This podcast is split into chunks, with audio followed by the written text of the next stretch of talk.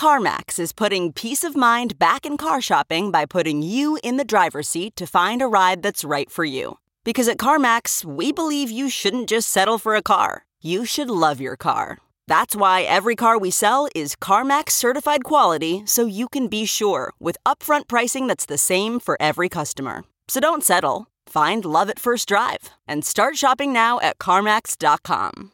CarMax, the way car buying should be. Okay, picture this. It's Friday afternoon when a thought hits you. I can spend another weekend doing the same old whatever, or I can hop into my all new Hyundai Santa Fe and hit the road. With available HTRAC, all wheel drive, and three row seating, my whole family can head deep into the wild. Conquer the weekend in the all new Hyundai Santa Fe. Visit HyundaiUSA.com or call 562 for more details. Hyundai, there's joy in every journey.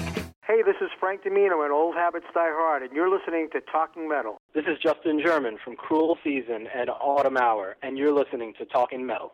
Molson Canadian presents Heavy Montreal. August 7th, 8th, and 9th, outdoors at Parc Jean Drapeau, featuring Slipknot, Faith No More, Korn, and Mastodon. Three full days of rock and metal with Lamb of God, Iggy Pop, Fozzy, Lita Ford, and many more. Festival passes on sale now. For the full festival lineup, visit HeavyMontreal.com. Presented by Evenko. Hey guys, welcome to Talking Metal. Let's get right into some music. This is by one of today's two guests, Frank Dimino. He's got a great new record out. We're going to hear all about it from him during the interview. Uh, and this song is called Rockin' in the City.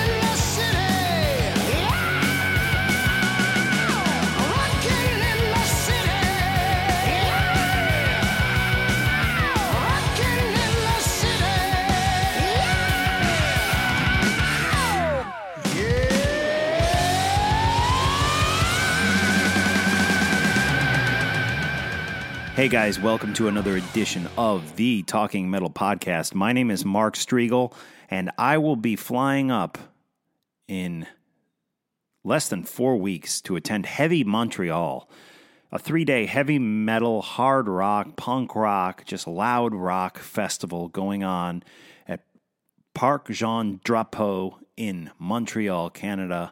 I will be there. If you're going to be there, please let me know. We got to hang.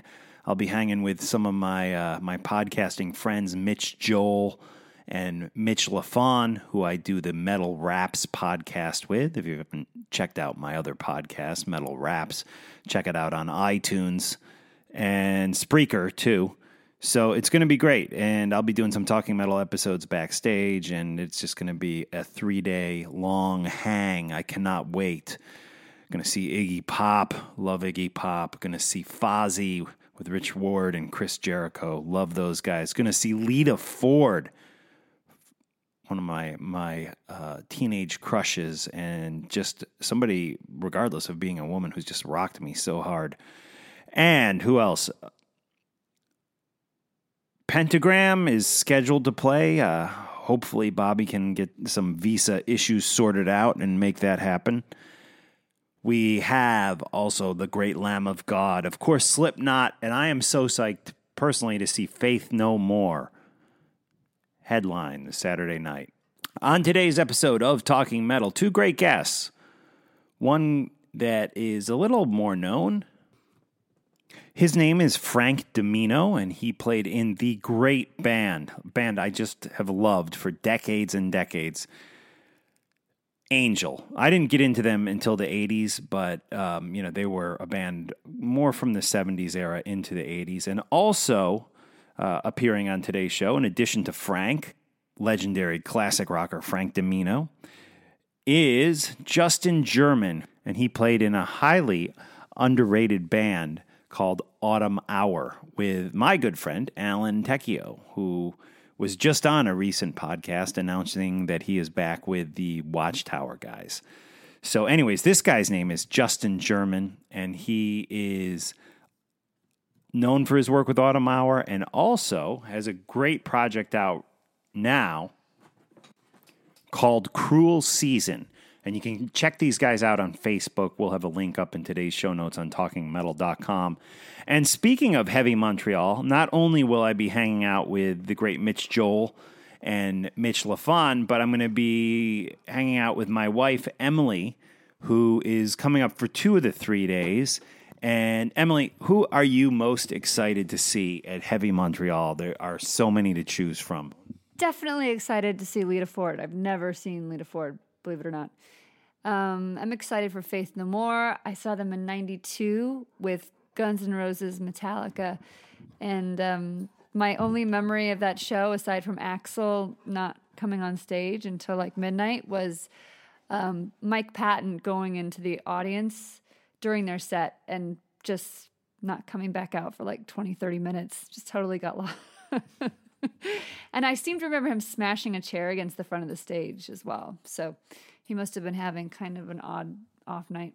Is there is there footage of that? Because I seem to remember seeing footage of him smashing a chair. We should we have to look on YouTube because I feel like there's maybe he maybe that was something he did at numerous concerts, or maybe there's footage from that actual show. Because I seem to remember seeing footage of that. Well, it was Indianapolis. I know it was summertime because my sister and I went down. Um, she was my metal partner in crime before I met you, and um, it was a, it was down in Indy. It had to have been ninety two, summer of ninety two. Sounds right. We'll have to look for that footage online. And of course, Marky Ramone is going to be playing, and and you and I had the pleasure of jamming once with Marky Ramone. It's funny you just asked me the other day where that picture was. Um, what what were you looking for that for? Well, your mom has that picture like out. So every time we go to her house, I see this picture of us with Marky Ramone, and I I I don't have that picture. And I was just like kind of going through all my stuff the other day and thought it would be a good one to pull out and have in my archives, and I don't have it. Everyone has it but me apparently. But I also I it's also posted online. I sent you the link. Oh, you sent it to me? Yeah. Oh, thank you. I also am really I'm also really excited to see Iggy Pop Yeah. Yeah. Iggy Pop, definitely. So many great bands Slipknot, Lamb of God, Iggy Pop, um, Extreme, Warrant. Like you said, Lita Ford, very excited to see them. I noticed that both you and Mitch are direct tweeting her about being there. I think you guys are in some kind of competition to see who can get on her tour bus. Well, I'm actually there was a big scandal that that blew up over the last few days with the Runaways. Uh, one of the the members, former members of the Runaways, claiming they were raped in front of Joan Jett and one of the other members. So I'm trying to get Lita Ford on because I'd love to ask her uh, what she thinks of this whole thing. Kind of a sad situation, no matter what the real story is. Well, you've had her on before, right? It's been at least three to four years, so it'd be great to have her on to to, above all else, talk about her upcoming performance at Heavy Montreal. Mastodon is another band that will be performing that I'm very excited to see. So many great bands, and uh, you got to get up to Heavy Montreal, guys. Uh, it's coming up shortly. There is a picture in today's show notes on talking excuse me, on talkingmetal.com that lists all the bands playing, and there are so many great ones. I'm also excited to see some new blood. I know Arch Enemy has a new lead singer. Haven't seen her yet. I know Ange- She's from Montreal too. Oh, really? Yeah. Um, yeah, we've seen them a few times with was it Angela? Angie? Yes. Um, the last singer, but I haven't seen the new one. And I know Asking Alexandria, I think they have a new lead singer as well. Cool. And Dokken, too, another one of my favorites that will be performing at Heavy Montreal. So definitely totally psyched. Dying Fetus, Gorguts. Motionless in White is a band I'm really, really digging. The little bit I know about them, kind of like a, a metal, gothic, contemporary vibe. Very exciting band. Andrew W.K. will be there. Of course, Warrant, Within Temptation, getting a, a very pretty big name on the bill. So lots of great stuff. Rocket from the Crypt. As Emily mentioned, Asking Alexandria. So lots of great stuff. Jamey Jasta will also be up there doing a set. And the Agonist, uh, a band from Montreal, which is the girl from from Arch Enemy, the new singer. That's her old band. So should be interesting because I know they didn't part on the best of terms. So that should be interesting. And uh, we'll also have Dig It Up, Wilson, Dead Tired. The list goes on and on. So get yourself to Heavy Montreal. Right now, let's get into my interview with Frank from the classic rock band, the classic hard rock, progressive band, whatever you want to call them, Casablanca Records band. Angel, love Angel, love Frank's voice. And the best news of all is that Frank has new music out and he's going to tell us all about it and then we're going to hear a little bit of it. But before we do that, we must listen to some classic some classic Angel. This is coming off of the On Earth as It Is in Heaven and this song is called On the Rocks. Followed by my interview with Frank.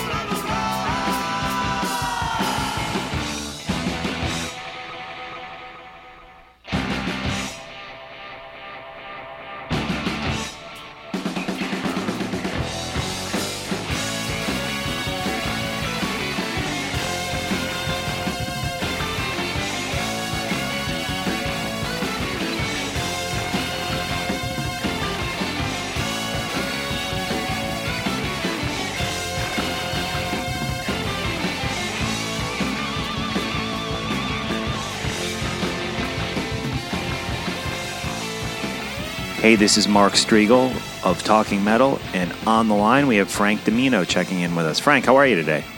All right, Mark, how are you doing? I'm good, man. I'm good. A longtime fan, going way back to the Angel days. But I want to start off today by talking about a great new album that I just heard that just came out. Old Habits Die Hard, and it's Uh-huh. it's your new album, and you're sounding great on it. There's a lot of cool guest stars. So Thanks. so let's just uh, let's start talking about about the record. Um, let's let's start with the title, Old Habits Die Hard. What what's the meaning behind that? Well, obviously, you know, I, I got the uh, the old Angel mic stand and, and the boots, but you know, it, a, a lot of people had said, uh, you know, well, what, well, what's going on there? I, I thought you weren't doing anything, but I've I've always been out there. I mean, I, I've been singing. I've never stopped singing. I've you know, I've, whether it's been with uh, you know, I have a local thing out here uh, called Vinyl Tattoo with Oz. Oz and I do, and. uh I went to see uh, uh, Jeff Duncan last night with Armored Saint. They were great. Uh, And Jeff Duncan sits in with us on Vinyl Tattoo every once in a while when Oz uh, is not around. But I, you know, I, I've always been, I've been pretty active. I, I never stopped doing what I do. So um, when uh, I, I I started thinking about a title for this uh, for this album, I thought, well, you know what? Um, I still have, I still do what I do, I, I've, uh, what I've always done. So uh, I thought the the title of Old Habits Die Hard would uh, would work well, and also the music itself. I think I think the music on this album is, um, it's a little bit more. Um, um, I, I don't want to date it or anything, but I, you know, it's it's back from where I come from. So you know, it's a little bit more '70s, but there's a lot of a lot of newer newer sounds to to this album. So it's got some of that background uh, classic rock stuff that I that I that I grew up with, and and I think some of the newer stuff, newer sounding stuff is on there as well. Yeah, absolutely. I would agree with that. And the uh, the guest stars are just are just great. You mentioned Oz. I'm assuming you're talking about Oz Fox, Right, And right, he yeah. is on the record. But what about Eddie Ojeda, a great friend of Talking Metals of Twisted Sister fame? How and uh, where do you know Eddie from?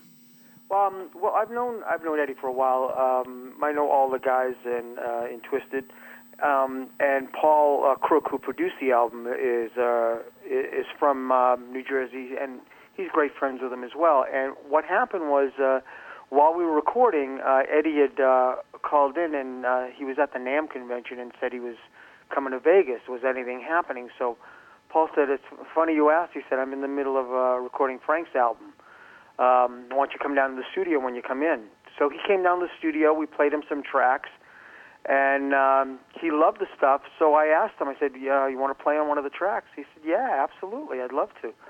So we uh, we went through the tracks. I pulled. I thought um, tonight's the night would be great for him, and uh, and he loved the song. So I said, "Well, you know, have a listen to it and come back." And he came back the next day, laid down a great solo, and and uh, were all very happy. Awesome. And another familiar name, Punky Meadows. And Oh, uh, Punky, yeah. So uh, uh, you know, a lot of people kind of lost track of Punky. Uh, in recent years, and, and what do you know? What has he been up to, and, and how did you uh, come back in contact with him, or maybe you've been in contact with him the whole time? Yeah, I don't know. uh, all of us uh, uh, keep in touch with each other. Um, you know, uh, not not that we call each other every day, but we're, we're always in touch with with each other. Um, I'm always talking to Barry. Uh, Greg lives out here, uh, and I think I probably keep in touch with Punky a lot as well. Um, and Punky and, and Felix played on the last thing that Barry and I did, uh, the in the beginning uh, um, uh, CD that uh, Barry and I did. So. Um, when Oz and I wrote uh, "Never Again," Oz had said, "You know, you know, when I was thinking of this, uh, the uh, the song when we, we started working on this song, I was thinking of an Angel song in the back of my head." He said, "Wouldn't it be great if we had Punky play on it?" I said, "Yeah, I mean, uh, I'll give him a call." So I called him up and um, and I told him what, what was going on. I said I had a, a deal and I had a, a, a song that I thought might be great for him to play on it if he wanted to play on it. He said, "Absolutely." So I sent him the song, uh, and um, we sent. Uh, we he found a studio out there. We sent the tracks to the studio that he found, and uh, he laid down the tracks, sent it back, and it sounded great. When you say out there, what is, is he in L.A. He's or in he's in North Carolina. North Carolina? Okay. Yeah, cool. he's been in North Carolina for a while. He um, he sold the uh, the tanning uh, salon that he had in uh, in Virginia, and then moved to North Carolina. So he's been out there for a while. Cool. Well, yeah, you got some great special guest stars on, on the record, but who, who is like the core band that you're now playing with? The core, yeah, the core band that I used uh, was um, uh, Paul Crook, um, uh, John Michelli on drums, uh, Danny Miranda on bass, Justin Avery um, on keyboards, and between Paul Crook, uh, Oz Fox, and Jeff Lubansky, they played most all the guitar stuff. Um, the other guys that I have, the guest stars, came in and did the solos for me. So Cool. Cool. Gotcha. And there's a song called Even Now, kind of more of a ballady song. Can you talk about, you know, that, that song and who helped you write it and kind of the history behind it? yeah, that's uh, that's a song that Barry and I wrote. Um, we just didn't.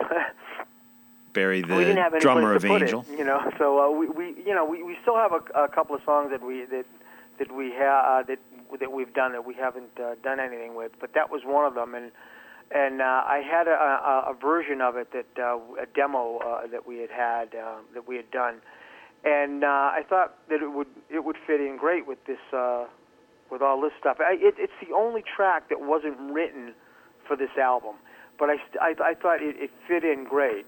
Um, So you So, and Barry, uh, you and Barry had written it for Angel back at some point in the past. Well, well, Barry and I uh, uh, kept writing uh, after Angel. Uh, that's why we did the In the Beginning CD. Was just a a, a compilation of songs that we had kept writing because he and I uh, he and I just kept writing stuff. So we had n- nothing to do with them. So we put together the uh, In the Beginning thing because we had songs that we wanted to uh, put on put put out. And uh, that's why we had uh, Punky and Felix played on some, and we have some other friends that, uh, that that played on some tracks.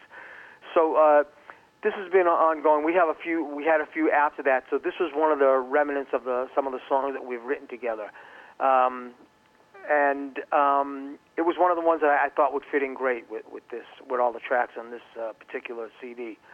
And uh, it's also uh, a track that my son played on, which which which is. Uh, which is a lot of fun for me to uh, to have my son, my youngest son, play on it. Um, Dylan, his name is right. yeah, Dylan. And what does he play? What does Dylan play? He, uh, uh, Dylan plays the uh, opening, the uh, finger picking.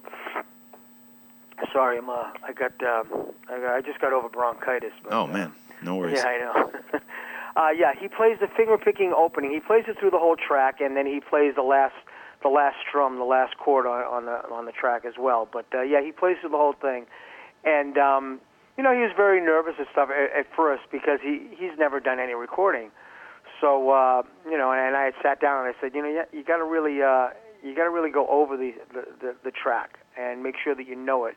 Because when we get down to the studio, I don't want you to hang up anybody. You know, once we start recording, you know, I want you to get get through the song. So uh, he worked really hard on it. He didn't really get nervous until we started to head down to the studio. And then when we walked in the studio, we started getting more nervous. But as soon as he sat down, Paul made him feel really, really comfortable, and uh, he just breezed through it. He was, uh, yeah, he he did it. Uh, he did a great job. Good stuff. And again, the album is called Old Habits Die Hard. We'll have links to the album up in today's show notes on talkingmetal.com and the notes for this episode. And Frank, I, I want to take you back to your past a little bit. Um, you obviously, Angel was signed to this just legendary label uh, in the 70s and, and went on to be a label in the 80s too. But uh, Casablanca Records, and there's been stuff written about the the brainchild, the the man behind Casablanca. His name was Neil Bogart. Uh, we've read about him in books. We've read all sorts of crazy stories, some great, some not so flattering. What are your memories of Neil Bogart? Uh, Neil's a special guy. He really was. Uh, he uh, he was like no one no one else in the uh, record business at at that time. Uh, he really was a, a guy that uh, really um, listened to the artist and and worked with the artist.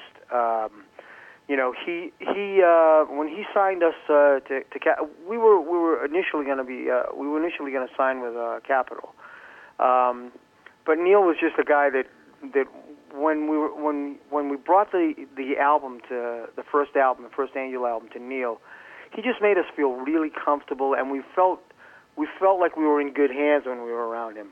You know, um, he just said the right things, and and we felt comfortable that he would uh, he would take to uh, take us where we needed to go. and um, and there's very very few people like that in the record business. Uh, I don't know of any to date, but uh, but I haven't really de- dealt with that many. Uh, although uh, you know I'm, I I got a great relationship right now with with, with Frontiers. Um, I think they're uh, one of the few uh, record companies right now that are really um, keeping the uh, the classic rock thing alive, keep it going, and uh, it gives us a, a venue to uh, to uh, put our songs. All of us are writing songs still. You know, we're all in, still in the business, so uh, I think Frontiers is doing a great job. But getting back to Neil, Neil, like I said, Neil was a special guy. He really was. And and how did you guys meet Neil? Was it like an A and R person? Or some people say Gene Simmons brought you to to the label. Um, how did you meet Neil? Well, there, I mean, the connection between Kiss and and, and Angel was that uh, when we were uh, when we were in D.C., uh, we played at a club called Bogies. Uh, it's the only place we ever played. Uh, we did two shows a night there, and um, Gordon Fletcher, who used to write for um, Circus Magazine and uh, Rolling Stone, he used to do a lot of uh, album reviews. Uh, he used to come down almost every night. Uh, he, you know, he loved the band, um, and we used to sit and talk all the time uh, between shows.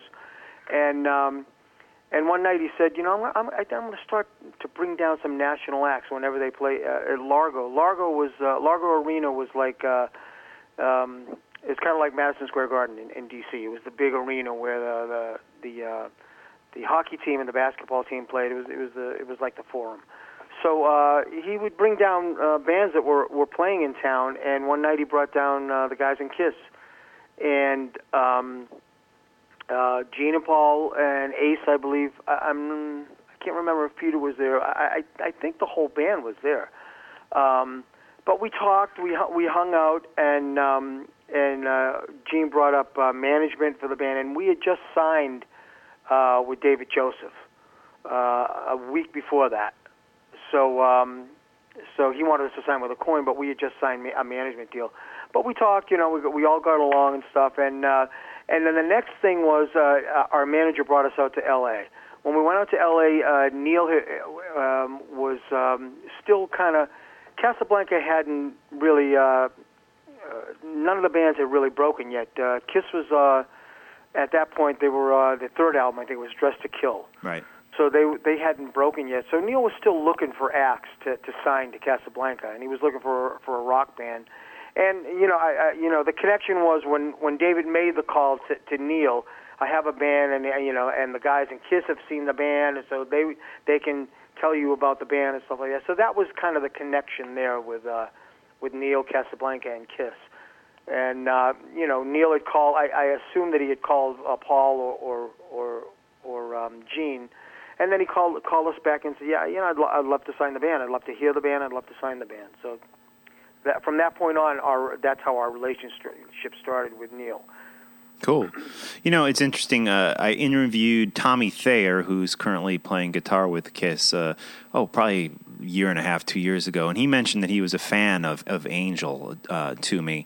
Uh, have you kept up with Kiss's career at all? Do you follow any of their their newer releases, or you know, Um, occasionally? Yeah, yeah, as best I can. Yeah, I, I mean, I, I'm always listening to to music, uh, um, and I know Tommy from uh, from Portland. Um, when I worked with uh, with Jeff way back in the day, uh, Tommy was w- with a band called Black and Blue, Right. um, and uh, so they they were from Portland, and so I, I knew them from from back then, and uh, so uh, yeah, I, when he uh, when he was uh, became a member of Kiss, I obviously I, I started to listen as well to the, to the newer stuff, and you know I I, I like all kinds of music, I, I really do, and and uh, you know Kiss have uh, you know I think Paul is a really good Paul Stanley's a really good songwriter, and and, and Gene as well, so. Uh, you know, there's there's always something interesting to, to listen to and and to find if you look hard enough, you know. Absolutely. When you look back on on Angel, you guys, you know, you had the first and the second record came out, and they they kind of had a more progressive sound in some ways. And then when the third record came out in uh, 1977, On Earth as It Is in Heaven. To a lot of people, it felt a little less progressive. Do you Right. do you do you agree with that? And and if so, was there a conscious decision to kind of say, "Hey, we need to become something more than a, a progressive hard rock band"? Yeah, uh, I, I think uh, yeah, I think at this point it's probably pretty well documented that you know from from the first two albums, uh, uh, and we wrote a little bit differently as well. I think the first two albums, uh, uh, Punky, Greg, and myself wrote a lot of the stuff. Uh, like uh, after rehearsal, we would stay together and and maybe uh, at rehearsal we're working on like riffs and stuff. So we would put together a lot of stuff, and then and then the next day, you know, at rehearsal have the have the kind of the the arrangement of the stuff together, and then I would lay some uh, lyrics, put lyrics on it, and put put a melody to it. Um, so we wrote a little bit differently for the first two albums, but we knew exactly what what we would do on the first two albums. By the time we got to the third album, obviously the, you know, the record company there was a little bit more pressure to uh, to get more airplay, and, and but also you have to remember too that those first two albums that we did, the uh, uh, radio airplay was much different uh, then. Uh, there was a lot of AOR stuff. Uh, you know, they they played long time. I remember on the re- on the uh, radio a lot uh, from the first album, and you'd never hear that something like that played now from a new band. You know, it was very uh, very different. Uh, uh, it was it's a progressive slow ballad. You know, and um, so so so the radio stations uh, airplay was changing as well. So we tried to you know without giving up too much, too much, you know, uh, under under the pressure of the record company and and getting ready radio airplay, we tried to. The transition began on the third album, but I think by the time we got to the fourth album, uh, it was a, a transition. But I think we were also writing differently as well. We were breaking off into pairs. Barry and I started writing more. Punky and I, uh, you know, Greg and I, uh, you know, it was just different. You know, we, we we started to write more as songwriters, I think and um, we also uh, started to work within the uh, studio a lot more. So cool, cool. Just a couple more questions, and we'll wrap it up. Um, yeah. In in in the 80s, one of the biggest selling records of the 1980s, uh, over 20 million copies sold, the Flashdance soundtrack, and and you're on that record, uh, singing a yeah. song "Seduce Me Tonight." How did you get involved with that? Um, when we did uh, when we did the um, the um, Foxes movie, uh, we worked with uh, Giorgio, uh, and from that uh, from that relationship uh, with Giorgio, I, I started uh, doing a lot of uh, studio in, uh, things for him. I did a lot of. Uh, uh, he would call me and ask me to do some backgrounds to a lot of the the, the stuff he was producing, like uh, like um, like the dance. I stuff. did backgrounds, yeah, like I did backgrounds to a Sparks album and some other things that he produced. So I did a lot of that stuff with him, and um, he had called me um, because he was in the midst of doing the uh, uh, Metropolis thing with Keith Forsey. Okay. He was doing the soundtrack for that, so he asked me if I would come and uh, work with him and Keith on, on doing some songs to uh, for the soundtrack of Metropolis. I said, of course. So I, I went to his house up in uh, Trousdale uh, where he had a studio there, and uh, we started working on, on on new stuff for the Metropolis uh, thing. And while that was going on, um, he was doing uh, uh, this movie called Flashdance. At the time, uh, Staying Alive, I think, was gonna uh, was uh, was coming out at the same time, and that was looking at like that was going to be the big hit of the year because it had Stallone and uh, John Travolta. Um, and this little uh, movie, Flashdance, it had all these little vignettes going on, and everyone thought, yeah, okay, it was it, it's it's a nice movie, but uh, you know, it, it's it, it'll it'll be okay, but it's not going to be staying alive. So uh, what happened was uh, they wanted to use the song. Um, I believe it was it was Brown Sugar in in that section where they eventually used uh, uh, the song that I did, um, and. Uh, I, I, I assume. So when you they said they used it like in a rough cut of the film or something, they used it. That, that's what they but the were Stones thinking. song. Yeah, when when they when they were looking at the film, they, you know, and putting the soundtrack together, they, they were thinking, well, let's let's use uh, Brown Sugar would go great there, and it would be it would be great to have the Stones on this uh, this uh, movie. Uh, but uh, I assume that they didn't really want to pay the cost of the Stones, uh, you know, the, the, what the Rolling Stones wanted for Brown Sugar and that. So, so they uh, asked Giorgio if he had any songs, and uh, and uh, we had a song that we had been working on, uh, and Giorgio said, I, "I'm thinking of using this song in that movie, that flash, because we were looking at the rushes of Flashdance while we were doing Metropolis every day at his house, uh, you know, when we were finished." And uh, he said, "You know, what do you uh, what do you think about that song?" And I said, "Well, yeah, you know, I mean, if you want to do it, I, I think it'll be fine."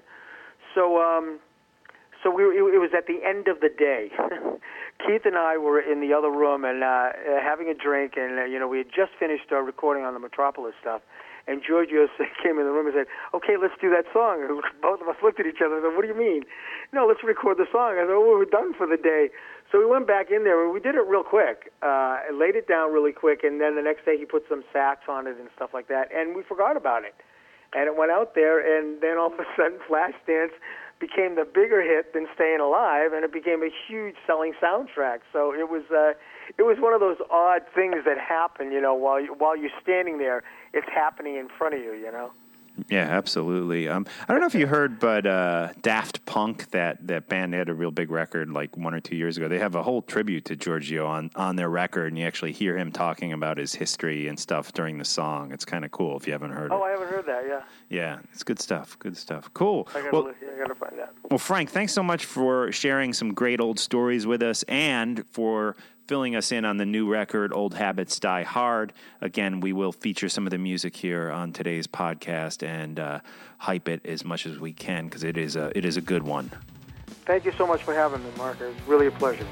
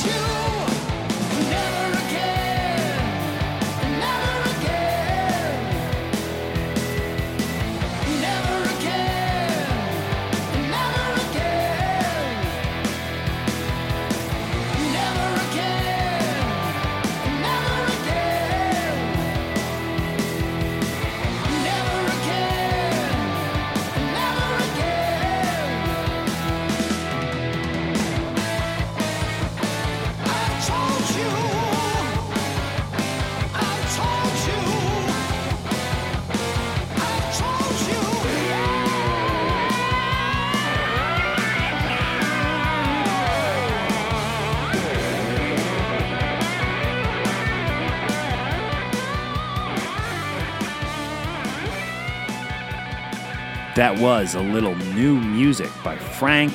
You just heard my interview with him again. His record is called Old Habits Die Hard, and that song right there opens the record. It's called Never Again.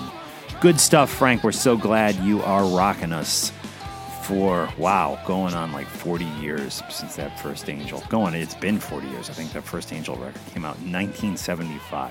So, congratulations to you for such, having such a great, long career, Frank Dimino. Again, coming up next, we have an interview with Justin German, a local guy here in the New York tri state area.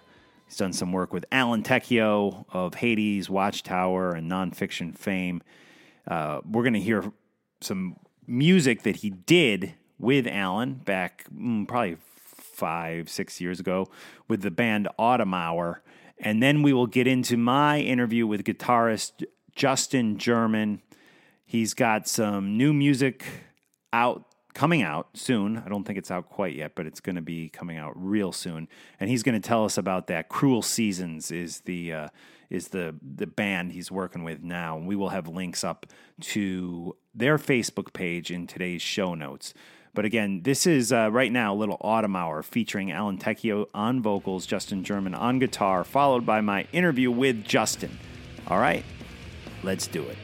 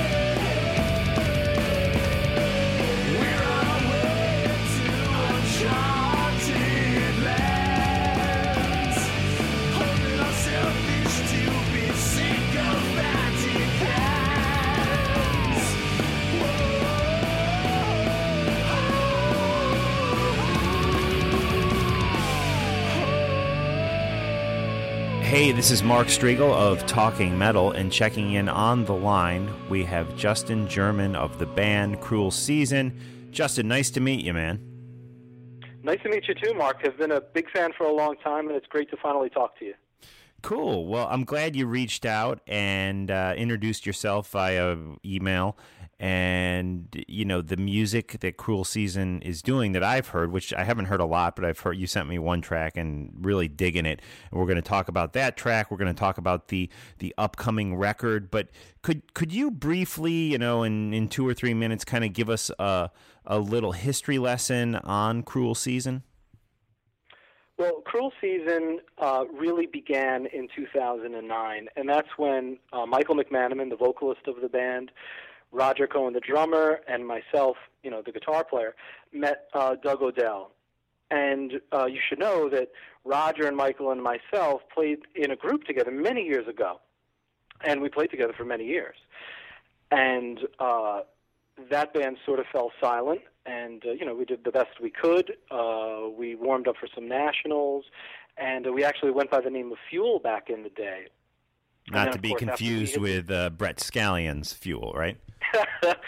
exactly. More power to them. And uh, it was almost proof of concept that after we had disbanded, that they had so much success. And of course, you know, I think that they're also an East Coast group, and uh, we were very happy to hear all of that. Um, but we always had interest in our music. And Michael uh, McManaman, the vocalist of Cruel Season, met Doug Odell in 2003. And Mike reached back through to Roger and myself and said, wow, you know, this is a great bass player, and we really need to play with him. So we started uh, sort of reviving this lost canon of work, and it really gelled. You know, Doug's sound was perfect for the group, and uh, Doug wound up being a really key member of the band and bringing some fresh blood into this music as a writer and uh, just a major contributor. So we started a project to record this music that is going to be our debut full length called Rise on Dark Star, which is associated with Sony Music. It's an indie uh, in association with uh, Sony Entertainment. But long story short, we started uh, to record the music ourselves. Of course, we went to a studio to record the drums because, you know, that's an art form in itself. So uh, we went to uh, J Rod Studios. We tracked the basics for drums, and uh, I fell on the Cruel Season corporate sword and began the long process of engineering, you know, all of the other tracks. Now, J Rod Studios, I know that name for some reason. Where, where, where is that? Well, you definitely will. He's in Rockland County. Uh, we're both friends with Alan Tecchio, both Right. you and I, and also John Corsiari, who owns J Rod Studios. Oh, okay. Yeah, so it was through through those friendships. Not only that, but uh, Johnny Corsiari also engineered the Autumn record that uh, Alan Tecchio and I did together. Great record. Yeah, great record. Wow, thank you very much. Uh, Yeah. It's a favorite of mine too, and uh, I just, you know, am such a fan of uh, Alan's, and I have so much respect for him. So it was a natural uh, progression to go to John's studio to record uh, basic drums. So you know, we took those tracks and began the long, tedious process from 2009 all the way to 2013. You know, making our record, and we did it in various sort of makeshift studios and uh, it was a real engineering feat, especially for myself. And I hadn't had experience doing that kind of a work, but you know, I think it sounds pretty great. We wound up uh, having great support from Tim Gilles, who is an owner of Big Blue Meanie Studios, and he was, Mm, sure. you know, Jersey only- City. My uh, friend used to work at Big Blue Meanie. Do you, do you know Arun, Ru- Arun Venkatesh? Do you know him? Yeah, I know Arun. Sure, I know his brother too. Yeah, Krishna. Yeah, yeah. Those guys Yeah, are like yeah. old friends of mine. Arun and I had a band for years. Uh, really good New York City kind of like sleaze metal punk band that that we used to play in together. That uh, just had so much fun with with Arun. But wow, small world. Uh, It always is, and it never ceases to amaze me. So, you know, Tim probably before he even knew Arun was was helping out Roger and Michael and myself. You know, back in the day when we were first working. So after we had done all of our work, you know, our due diligence, recording the drums with John, uh, recording all of the tracks, I went back through to Tim and asked, you know, if he would help us out with a mix and also mastering. And of course, you know, on our budget, we really couldn't afford what the, the work that you know he did, and it sounds just great. And he's always been a supporter, and uh, so grateful to him for mixing and mastering it. So uh, it was nice to bring the story uh, sort of full circle to finish it up with Tim, and uh, I'm pretty happy with the results. I think they speak for themselves. Cool. And I want to talk to you about one of the songs that you sent me in, in a few minutes, but uh, Cruel Season songs that that is. But first, let's let's back up to uh, Alan Tecchio and your your relationship with him. Um, you you did the Autumn Hour CD with him a number of years back, which was a great one. I guess my first question is, where did you first meet Alan? I'm sorry, you broke up there, but I think you asked where did I meet Alan? Yeah, where did you first meet Alan? Yes. Well, it was it was uh, through association with uh, the band that I was in at the time, Fuel. Uh, actually, now thinking about it, I think Alan had recorded some Hades tracks with Tim at Big Blue in their first studio, Ah, okay. and we were also in there at the same time. And you know, I- got to I got to just be honest. I was a huge friend uh, or a fan of Dan Lorenzo, and later became a friend of his Yeah. Uh, but his work in nonfiction, I really felt like you know, and really Alan's vocal. I thought that whole band was great. Kevin Bolenbach on bass too Absolutely. was uh, was just tremendous. So we sort of built a friendship through that uh, mutual connection at the studio, and we actually were fortunate enough to uh, sort of open up for nonfiction on some East Coast shows, which is which was of course a great thing for you know a band like us.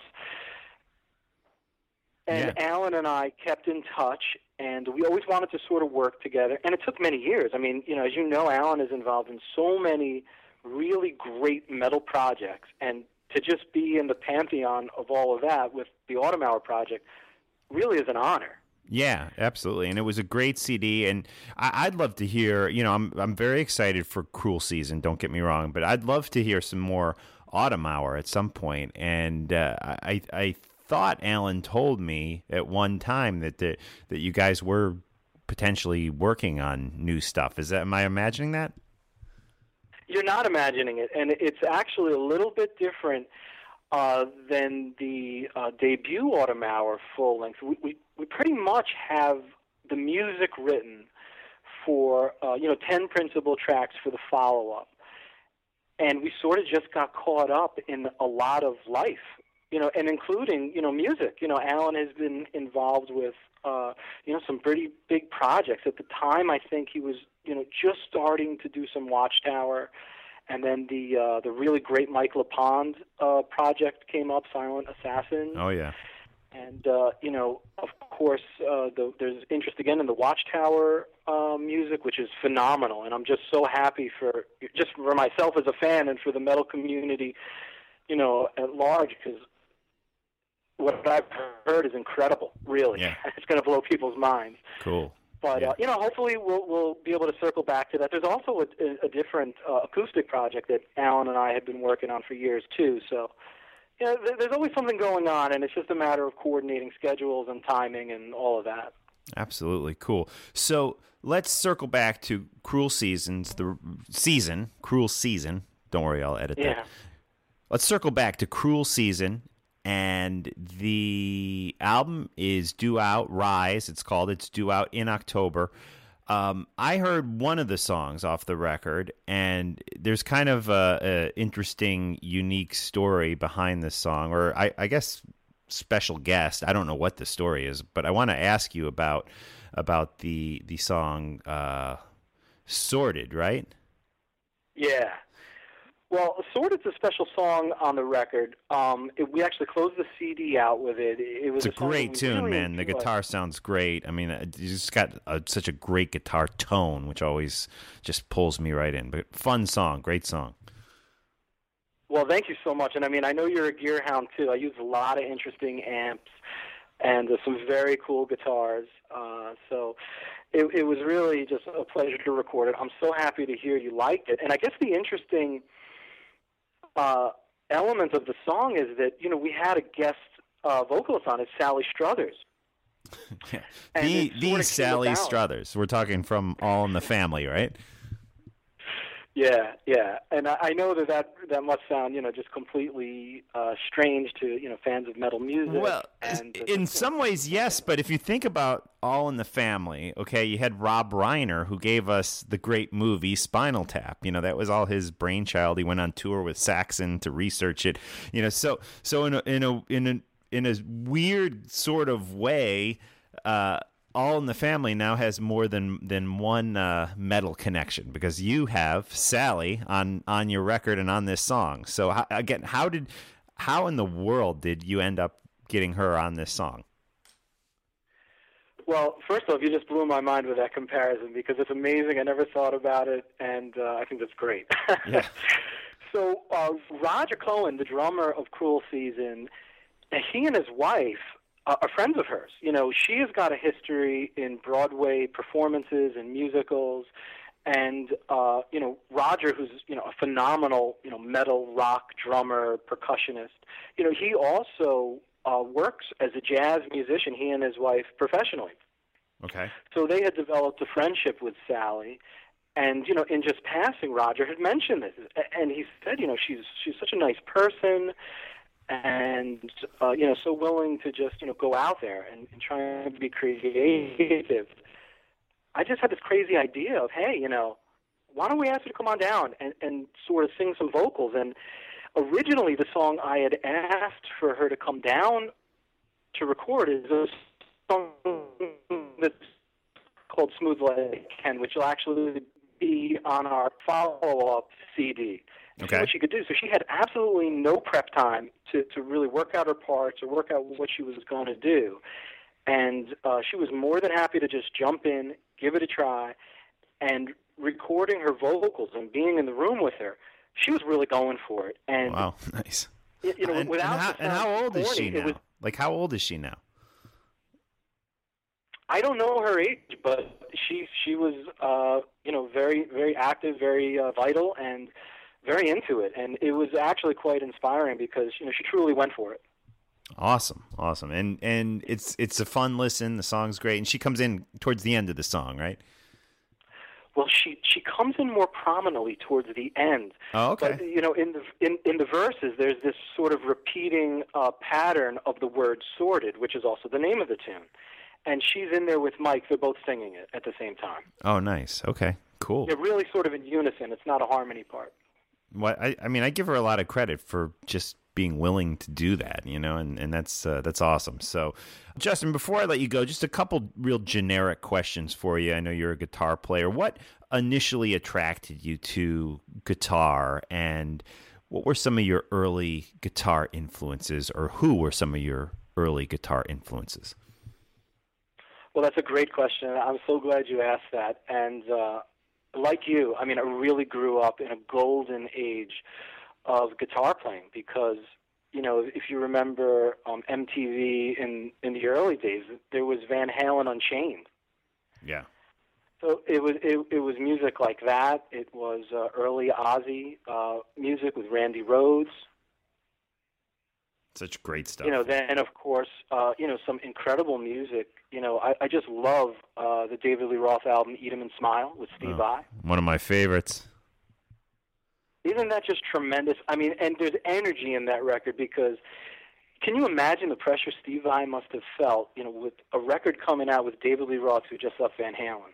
Yeah, yeah, and I mean it was it was such uh to me it was more Van Halen than what Van Halen ended up doing, you know, with with with Sammy. And I'm a big Sammy fan, but you know, I don't know that that first album they did with uh with Sammy was never one of my favorites, and I thought the the the Roth record "Eat 'Em and Smile" just killed it. Well, I loved it, and I really felt like they had something to prove, and, and they did. Ladies' Night in Buffalo. Yeah. Opens with a really D minor seven chord. That's a D minor seven chord. I, I just love it at the uh, tenth fret there. So, yeah, great stuff. Yeah. Cool. Well, Justin, it's been fun talking with you, and definitely keep us posted on Cruel Season. We're going to link the Facebook page in today's show notes on Talking Metal. I encourage everybody to go over and, and give it a like and, and check out uh, Justin and his band, Cruel Season.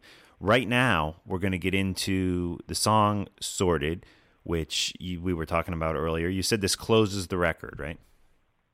Indeed, it does, yes. Yeah closes the record, and this is special guest co vocalist on this song uh, is Sally Struthers.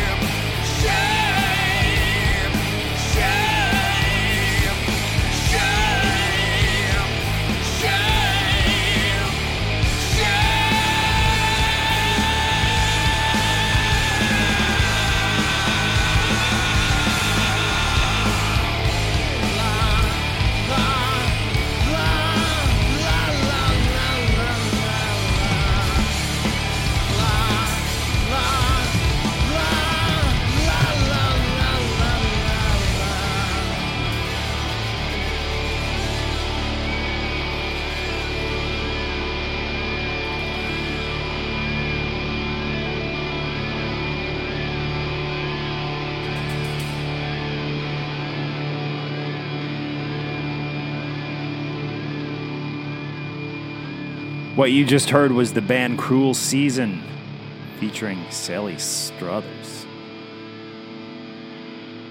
who once shared the screen with Rob Reiner of uh, Spinal Tap fame, guy behind the Spinal Tap movie, and he was also the guy who uh, who was in it. He was played the part of the documentary filmmaker in the movie. So Sally Struthers, of course, known from All in the Family and uh, from those commercials telling you to save starving children or whatever it was. Or was were they starving dogs? I can't remember. I think they were starving children actually. Was it UNICEF? I don't know. I don't know. So here we go. Um, let's uh, wrap it up with some music by Korn and get ready for their appearance at Heavy Montreal. It's going to be a good one, guys. Slipknot, Faith No More, Korn, Alexisonfire, Lamb of God, Iggy Pop, NOFX, Billy Talent, Mastodon, Bullet for My Valentine. The list goes on and on. But right now, this is Korn on Talking Metal. A little classic Korn. Freak on a leash. Something takes a part of me. Something lost and never seen. Time I start to believe something's raped and taken from me, from me. Life's gotta always be messing with me. Can't it chill and let me be free? Can't I take away all this pain? I try to every night, all in vain,